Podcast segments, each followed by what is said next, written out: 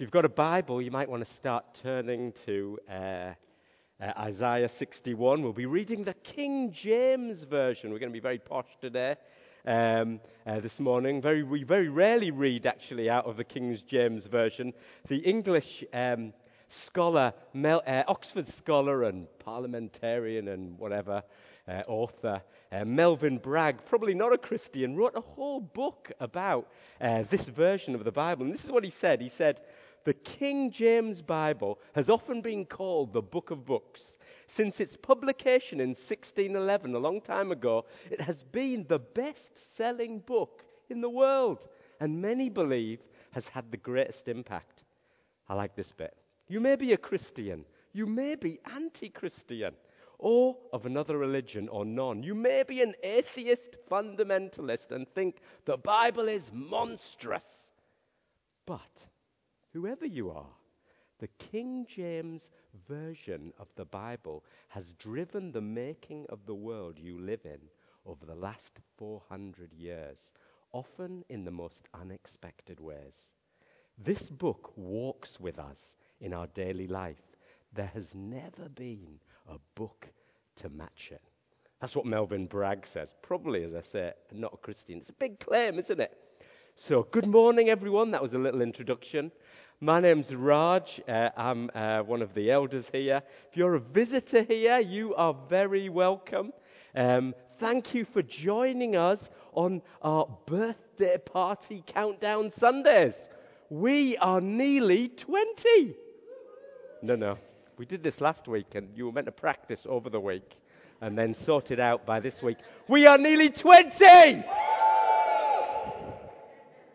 That's better. Uh, I love going to birthday parties. There's a big one on the 21st of October, so invite your friends. So, in preparation uh, for the last uh, in preparation for the 21st of October, for the last few Sundays, we've been looking at, as you know, a very dear passage to us, Isaiah 61, which is a passage, for those of you who are new uh, here this morning, uh, has brought vision and movement to us over, uh, over, the, over the last two decades. And actually, it's still a passage that inspires us prophetically, breathes life into all we are and do receiving Jesus, Isaiah 61 for our vision, receiving Jesus in spirit and truth, reaching out to those who are, as Gavin told us, economically and spiritually and uh, aspirationally and relationally poor, restoring communities that change communities, releasing everyone into their God given calling. Our Isaiah 61 for our vision. And so through the weeks, we've, been, we've tried to approach this passage a little bit differently to how we've done it maybe in the past from a perspective of different people, the different people groups described in it. The church jubilee is not a faceless army. I remember Terry talking about this. It's made up of people who God loves and sends, you and me. And you know what? We started, didn't we? We started with God, the sovereign Lord. A good place to start if you're going to talk about uh, this passage. Simon spoke about the nations a few weeks ago. Gavin um, um, uh, last week talked about the poor. The poor. Um, he's a Teesside lad through and through, like Sam. Uh, and so this week, and so this week, it's the turn of the priests, the priests of the Lord, actually, what the, um, uh, what the passage says. So let's read Isaiah 61 from the uh, uh, King, King James Version. So remember, have your haths and thous ready.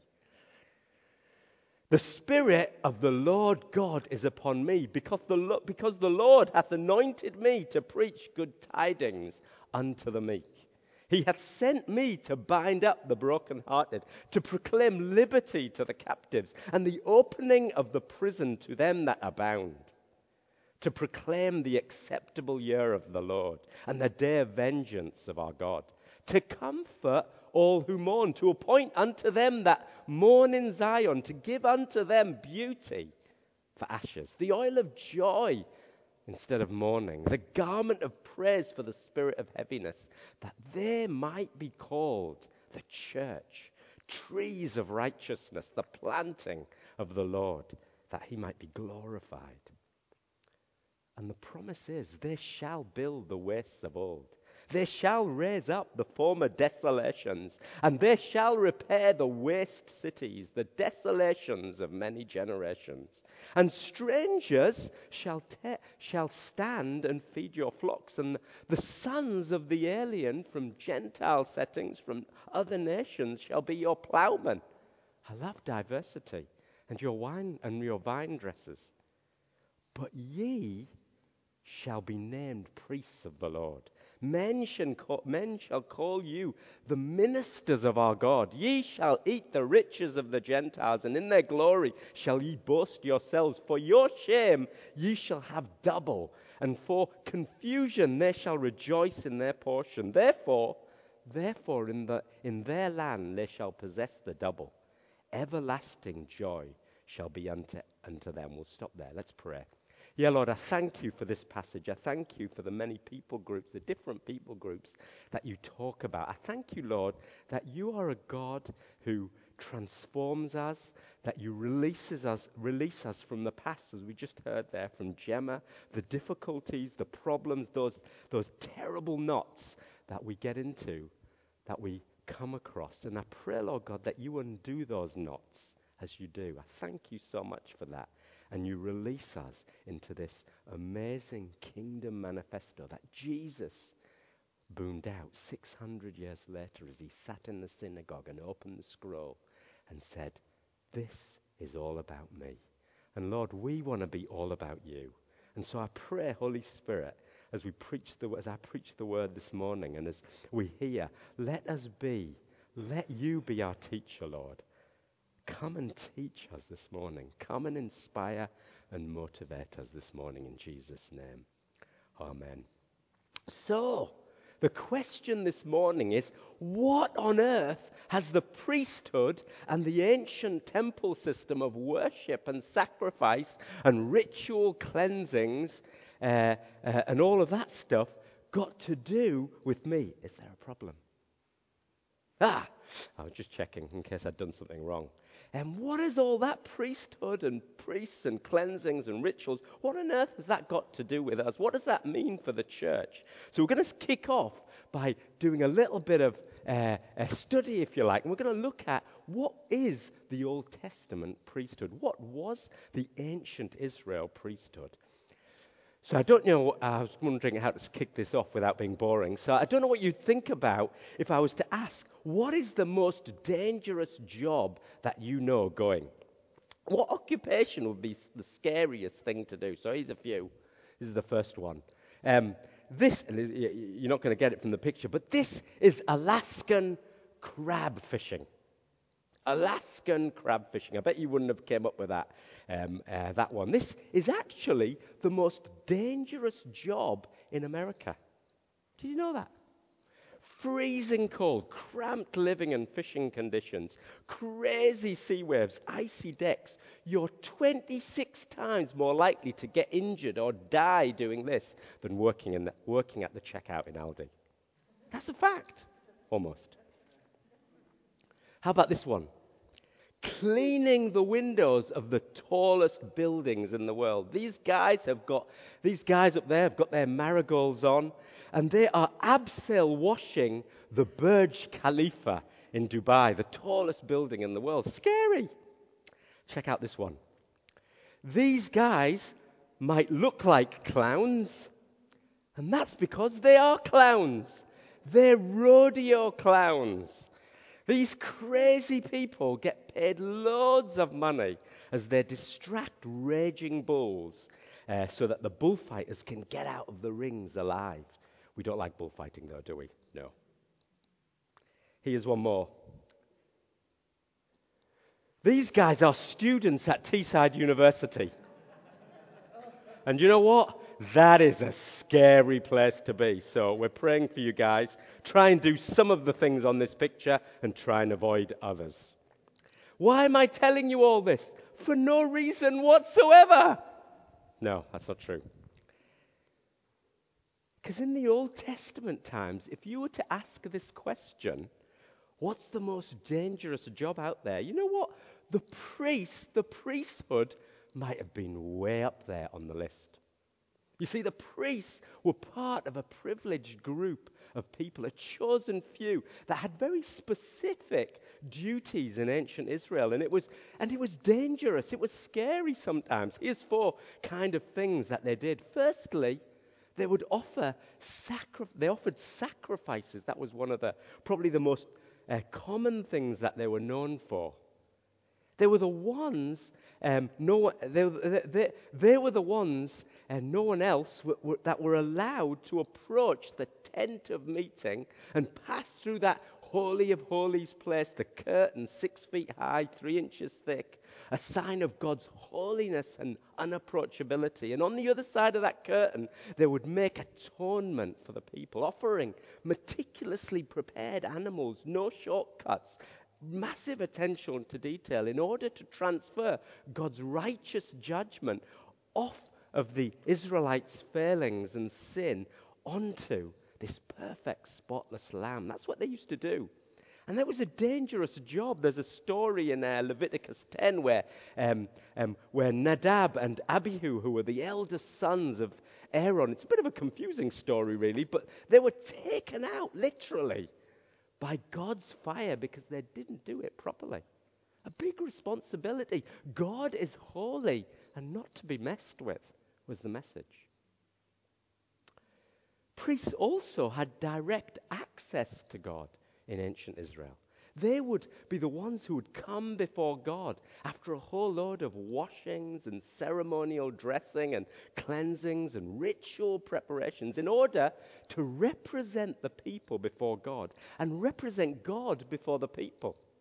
They were kind of like mediators. It was a serious job. There's a powerful story again in Numbers 16 when the judgment of God falls on Israel because of their self-righteous and re- self-righteousness and rebellion. And Aaron, even though all the people's rebellion is aimed at him, feels actually I need to I need to save these guys. I need to sort this out for them. They don't know what they're doing.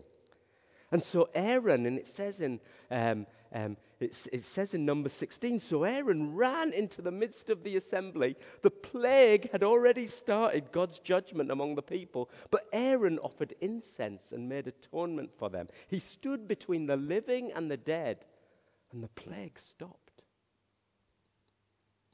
Being a priest was treacherous business. They also blessed people. That was one of the perks of the job. We all need perks when we work, don't we? Leviticus 9 says this Moses and Aaron went into the tent of meeting. When they came out, they blessed the people, and the glory of the Lord appeared to all of them. Fire came from the presence of the Lord and consumed the sacrifice of atonement that they'd prepared. And when all the people saw it, they shouted for joy and fell face down priests brought the reality, the presence, the prophetic voice often, the joy, the celebration, the blessing of God to people. And four, they prayed for Israel. They prayed 24 7 often with incense burning 24 7. And so this priestly tradition and practice continued for centuries. It was an important role um, way back in ancient Israel. And it continued year on, year in, year on, year in, until Jesus came. By then, you see, God's religious rulers, as Jesus saw it, um, religious rulers and elders had become corrupt and manipulative. Jesus was forever having arguments and confrontations with the priests and the religious leaders of the day. They had organized the whole temple system so that it bigged them up made them money, gave them power and control. Jesus hated it.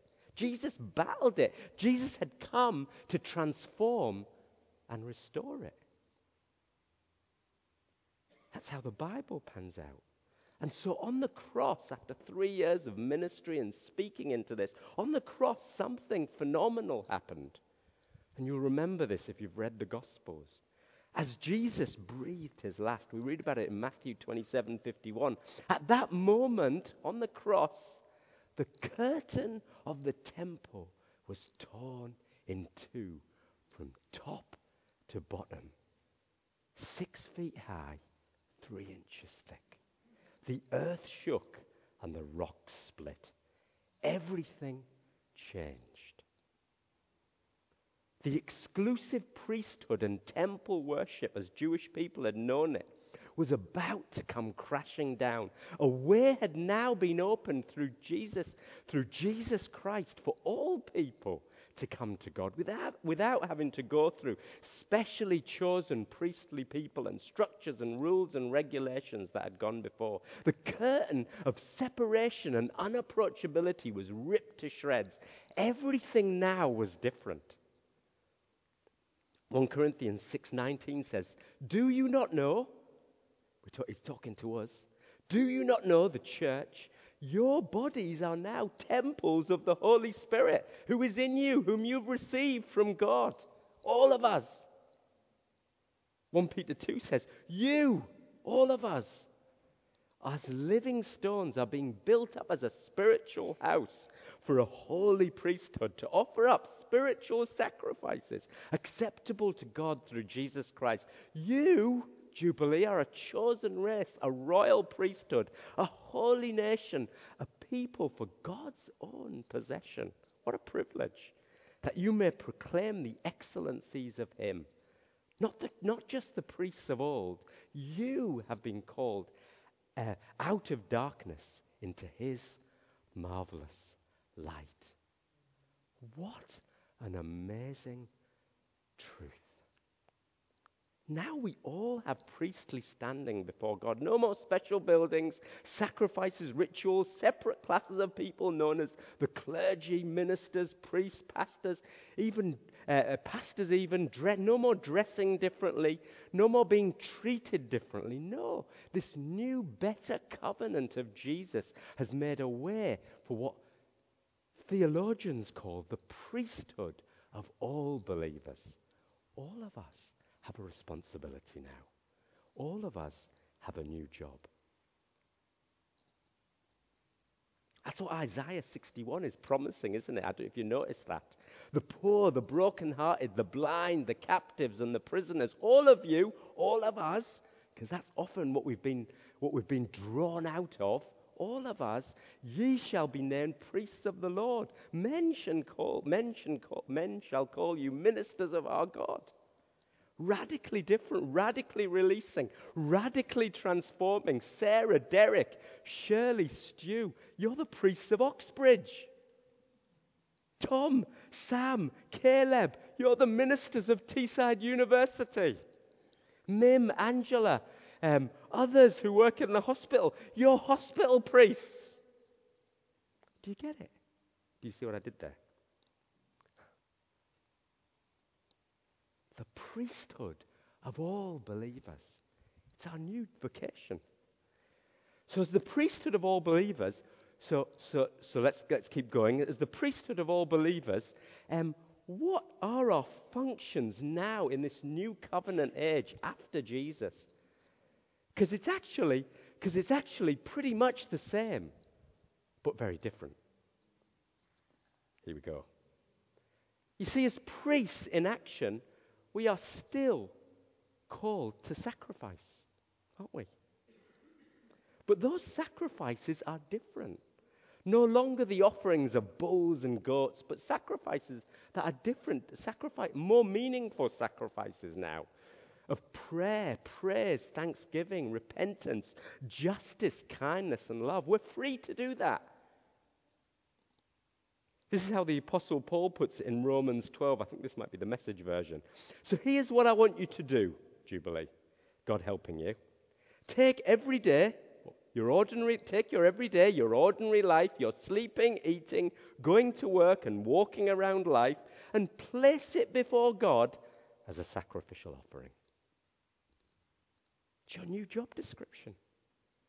You see, Jubilee, God has shaped you for purpose. Shaped you for purpose. It's a little acronym. Is that what you call it? This gracious God has given you spiritual gifts, Jubilee. God empowered abilities for the benefit of others. 1 Corinthians 12 7. Now to each one. Now I'd like you to shout out, each one, that includes me. Doing it really quietly today. Shout, each one. That includes me. We need to get this, don't we? Now, to each one, that includes you, the manifestation of the Spirit is given, a grace gift from God, for the common good. Not just for us, actually, for the common good of this city, this nation, and the nations. Spiritual gifts. He's given you a heart that reveals the real you, your desires, your hopes, your dreams, your affections. Don't try and be someone else. God has created you just as who you are. He's given you abilities. Uh, oh, yeah, forgot about those photos. He's given you abilities talents? What are you naturally gifted at? What do you love doing? The church is a great place to explore these questions as you serve, as you give yourself to being involved and getting stuck in. He's also given you unique personalities. You know what? Jubilee, you are a quirky, mixed bag of beans. And I love you for it. And I'm one of those beans, probably the most quirkiest. I love that about this church. A guy, a guy called Ray, he was here a few weeks ago or last week, um, once prophesied in a prayer meeting in the early days of Jubilee that over the years, out there will look like in here. And more and more that is happening. I love the diversity of, these, of this church. He allows our life experience to shape who we are and how we can be an encouragement and a light to others, doesn't he? Some of you have been going through really, some of you are going through or have gone through really tough times. God wants you to know that He is there. Romans 8:28 says, "We know that in all things God works for the good of those who love him, who have been called according to his purpose." Jubilee, you are shaped for purpose. As priests in action, we all still represent people to God and God to people. You see, we have a very big problem. That's how I see it when I read the Bible and when I, when I, the outworking of my faith. And this is the problem, I think. God is invisible. Have you noticed that? It's a problem that actually stretches across the whole Bible story. In a world where people tend to worship what they can see or feel or touch and taste, God is easy to ignore. In March 1966, John Lennon from the Beatles famously said, We are more popular than Jesus now. Because that's what it looked like. Time magazine asked a similar question a few weeks after, and the title of the uh, article is Is God Dead? It wrote a spoof, made up obituary as if God had died and the world was remembering, like you sometimes read in the Gazette when someone really dies. And it read this God, creator of the universe, principal deity of the world's Jews, ultimate reality of Christians, and most eminent of all div- divinities, died late yesterday during major surgery undertaken to correct a massive diminishing influence. But we know for a fact, don't we? God isn't dead. There was a film about that, wasn't there? He's actually very live. There's an empty tomb somewhere to prove it. But God's master plan was different to what the world expected. People out there don't, and, and, and I think people out there don't get it. Because if we're honest, sometimes people in the church don't get it. What's his master plan? Hear this. The invisible God wants to be seen through his people, you and me. As men and women of different tribes, tongues, people groups, families, cultures, and personalities, God's God wants you, the church, to display his intent. Ephesians 3 the manifold wisdom of God made known to the rulers and authorities in the heavenly realms, according to his eternal purpose uh, that he accomplished in Jesus Christ our Lord. Not sit back and enjoy the ride, not fade into irrelevancy. That's what we're about, Jubilee. His mirrors to the world. The church is his bride, his army. I was listening to Simon Holley, uh, who now oversees Catalyst New Frontiers family, the Catalyst New Frontiers family of churches, and he was describing that, that when the movie uh, The Da Vinci Code came out, loads, loads of Christians decided to boycott it and pick it outside, picket it outside with banners. This was, if you don't know the Da Vinci Code, this was a f- fictional thriller movie trying to debunk early church beliefs in the Bible. And it was a terrible movie, it was a terrible book. And they estimated probably these actions of Christians reduced the sale of this film by about $1 million. But do you know how much money this film made? $800 million. Now, don't hear what I'm not saying. It's not wrong to speak out ne- negatively against things that offend Christians. There's a place to do that, definitely. But do you know what? There was another film called The Lion, the Witch, and the Wardrobe, which, uh, is a, which was um, C.S. Lewis, Lewis's parody of the gospel, where Aslan, the great lion, dies for the sake of humanity. The sons of Adam then rises from death again to bring victory to those in battle. Sound familiar? This was a great film. This was an extraordinary film. This blew the Da Vinci Code right out of the box office. Do you know how much it made? $1.3 billion. Do you see what I'm getting at? It's not wrong to say no. We should, we should be saying wrong to say no. We should be saying no a lot. But more and more, we want, our, we want our churches not known just for our nose and tut tuts and shaking heads, but rather we want a church, we want Jesus' church to be celebrated and remembered and, and, and, and invited in for its yeses and joy and jubilation and celebration and freedom. Matthew and Mim organizing a brilliant bank holiday camp, saying to parents and kids, Come be with us, come and see the church. Yes. Baz Mohammed, Jassim, Elam, Ali Reza, Sarush, Jabba, Andy, Nev over the years, cooking burgers and sausage, sausages in the crazy heat of a barbecue for 400 people, serving, um, serving to put on the best party in the village. In the village, yes. Rob, John, Angie, the Hope Devoted Group, putting on an alternative Halloween event, treat or treat, or the picnic church celebration. Yes. Stockton praising and worshipping, bang in the center on Stockton High Street. Yes. Do you see what I'm getting at? Let's be a church that says yes, yes, yes, more than we say no. As priests in action, we, still, we all still sacrifice. We're shaped for purpose. As priests in action, we all still represent people to God and God to people, saying a big yes. Thirdly, as priests in action, we are still to be God's blessing to everyone. In Jeremiah 29, in the midst of the people of God being exiled out of their promised land to the pagan, godless Babylon, God booms out these shocking words, which would have chilled the bones of those um, who were listening. I think Daniel probably used this as his um, blueprint for kingdom uh, living. Jeremiah 29 says this This is what the God of Israel says to all of those I, hello, carried out into, ex- into exile from Jerusalem and Babylon build houses and settle down, plant gardens and eat what they produce, marry and have sons and daughters, find wives for your sons and give your daughters in marriage, so that they too may have sons and daughters. Increase, increase in number there. Do not decrease. And also seek the peace and prosperity of the city to which I, God, Yahweh, have carried you into exile.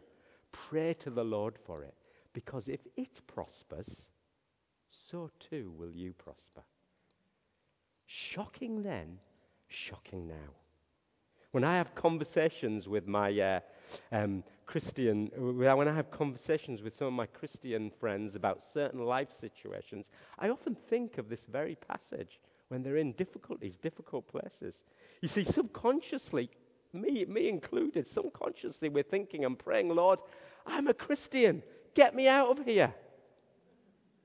When actually, God wants you to be a blessing. Some of you student guys may have thought, why Teesside? This might have been your last choice. Some of you are in jobs that are hard and you face opposition and insults. Some of you are from different nations and different cultures trying to work it out. Some of you are thinking, why is this all going on in my marriage and my family? But God says, I carried you into exile from Jerusalem to Babylon. I put you there. It was my plan. Why? Because I want my truth out there in amongst all that. I want it to shape and transform and miraculously heal. I want my ways of thinking in the midst of their ways of thinking. I want my worship towering above all the other idols that are worshipped out there, not separate. But also, in the midst of all that, he says, don't just melt in. Be there, but don't melt in. Seek the peace and prosperity of the city. Pray for it. That's the deal. Get deeply involved at all levels culturally, socially, economically, faithfully, but always be that light that shines Jesus bright, magnifying the beauty and the glory and the wisdom and the truth of God. Will you do that? Will you work out that balance? It's going to be hard. There's going to be tensions. Should I be here? Shouldn't I be here? This is difficult. But God says, work it out. Work it out. Work it out for my name. Because if it prospers, so too will you prosper. Jubilee, where's your Babylon? Be a blessing. And as priests in action, we pray, don't we? We pray. Ephesians 3:12 in him through faith uh, in him and through faith in him we approach God with freedom and confidence. Thank you, Lord. Hebrews 10:19 Let us draw near to God with a sincere heart in full assurance of faith. We can pray. It's not, a, it's not a thing that we do. I think we heard that this morning. It's not a thing that we do when we can't do anything else. No, no. We can pray first and foremost. When God looks at you and me and sees the perfection, He sees the perfection of Jesus because we are hidden in Him. Not slaves anymore, but sons. And so, Jubilee, we can come with a boldness and a confidence that when we pray, He hears. When we cry out, He moves in somewhere. Not, not just, I'm not just talking about kind of wimpy, pathetic prayers that I prayers that I sometimes kind of say, if it be your will, Lord, if it be your will, I, I hide behind that. No, rather, bold prayers, exciting prayers. Lord, let Omid get asylum so that he can continue to glorify your name in the Mima Art Gallery. Let your birthday party gift day take our breath away and bust our 40k faith gap. Lord, heal depression, heal disability, heal pain, sort out that pornography problem, set, strengthen marriages, transform our universities, raise and release our kids right now. In the name of Jesus, we cry out. We cry out. What a privilege it is to be part of you, Jubilee. The Jubilee priests in action. You inspire me. Finally, the great high priest. You know what? Being a priest is still a dangerous job, just like it was in ancient times. This great commission is scary that we're called to. It will require risk takers, men and women of faith and boldness. This priestly role that we're all involved with will entail insults, it'll entail financial costs, steps of faith, hardships, battles, casualties, setback. It will. But you know what? This is the comfort. This is the strength we have. A great high priest whose name is love, whoever lives and pleads for me. My name is graven on his hands. My name is written on his heart. I know that while in heaven he stands, no tongue can bid me thence depart. No tongue can bid me thence depart. If the band can come up. The priests and rituals of old were imperfect. They were a temporary solution pointing to a greater reality, a reality of a coming great high priest. God come to us, come to us, who offered himself as the sacrifice of all sacrifices, the perfect mediator um, between God and humanity, who put his feet in our shoes, the greatest blessing to mankind, defeating our biggest enemies, sin and death on the cross and by his resurrection declaring victory, victory, victory over us. It is finished. Jesus at the right hand of God, forever praying bold, praying boldly, interceding prayers for us 24 7. Our perfect, great high priest. I'm going to end with this quote to encourage us. To encourage us. As long as the world lasts, Jesus will be with us in the world. This is the loving comfort.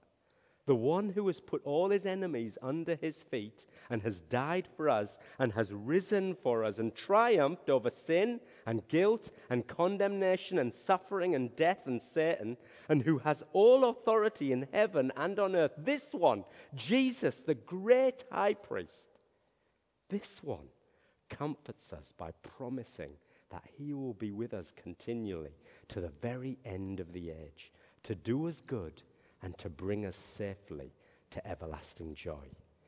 Happy birthday, Jubilee. Almost. Let's stand. Yeah, Lord, I thank you. I thank you that you are our great high priest. I thank you that you are the one who mediates for us. I thank you, Lord, that there are no restrictions to run into the Father's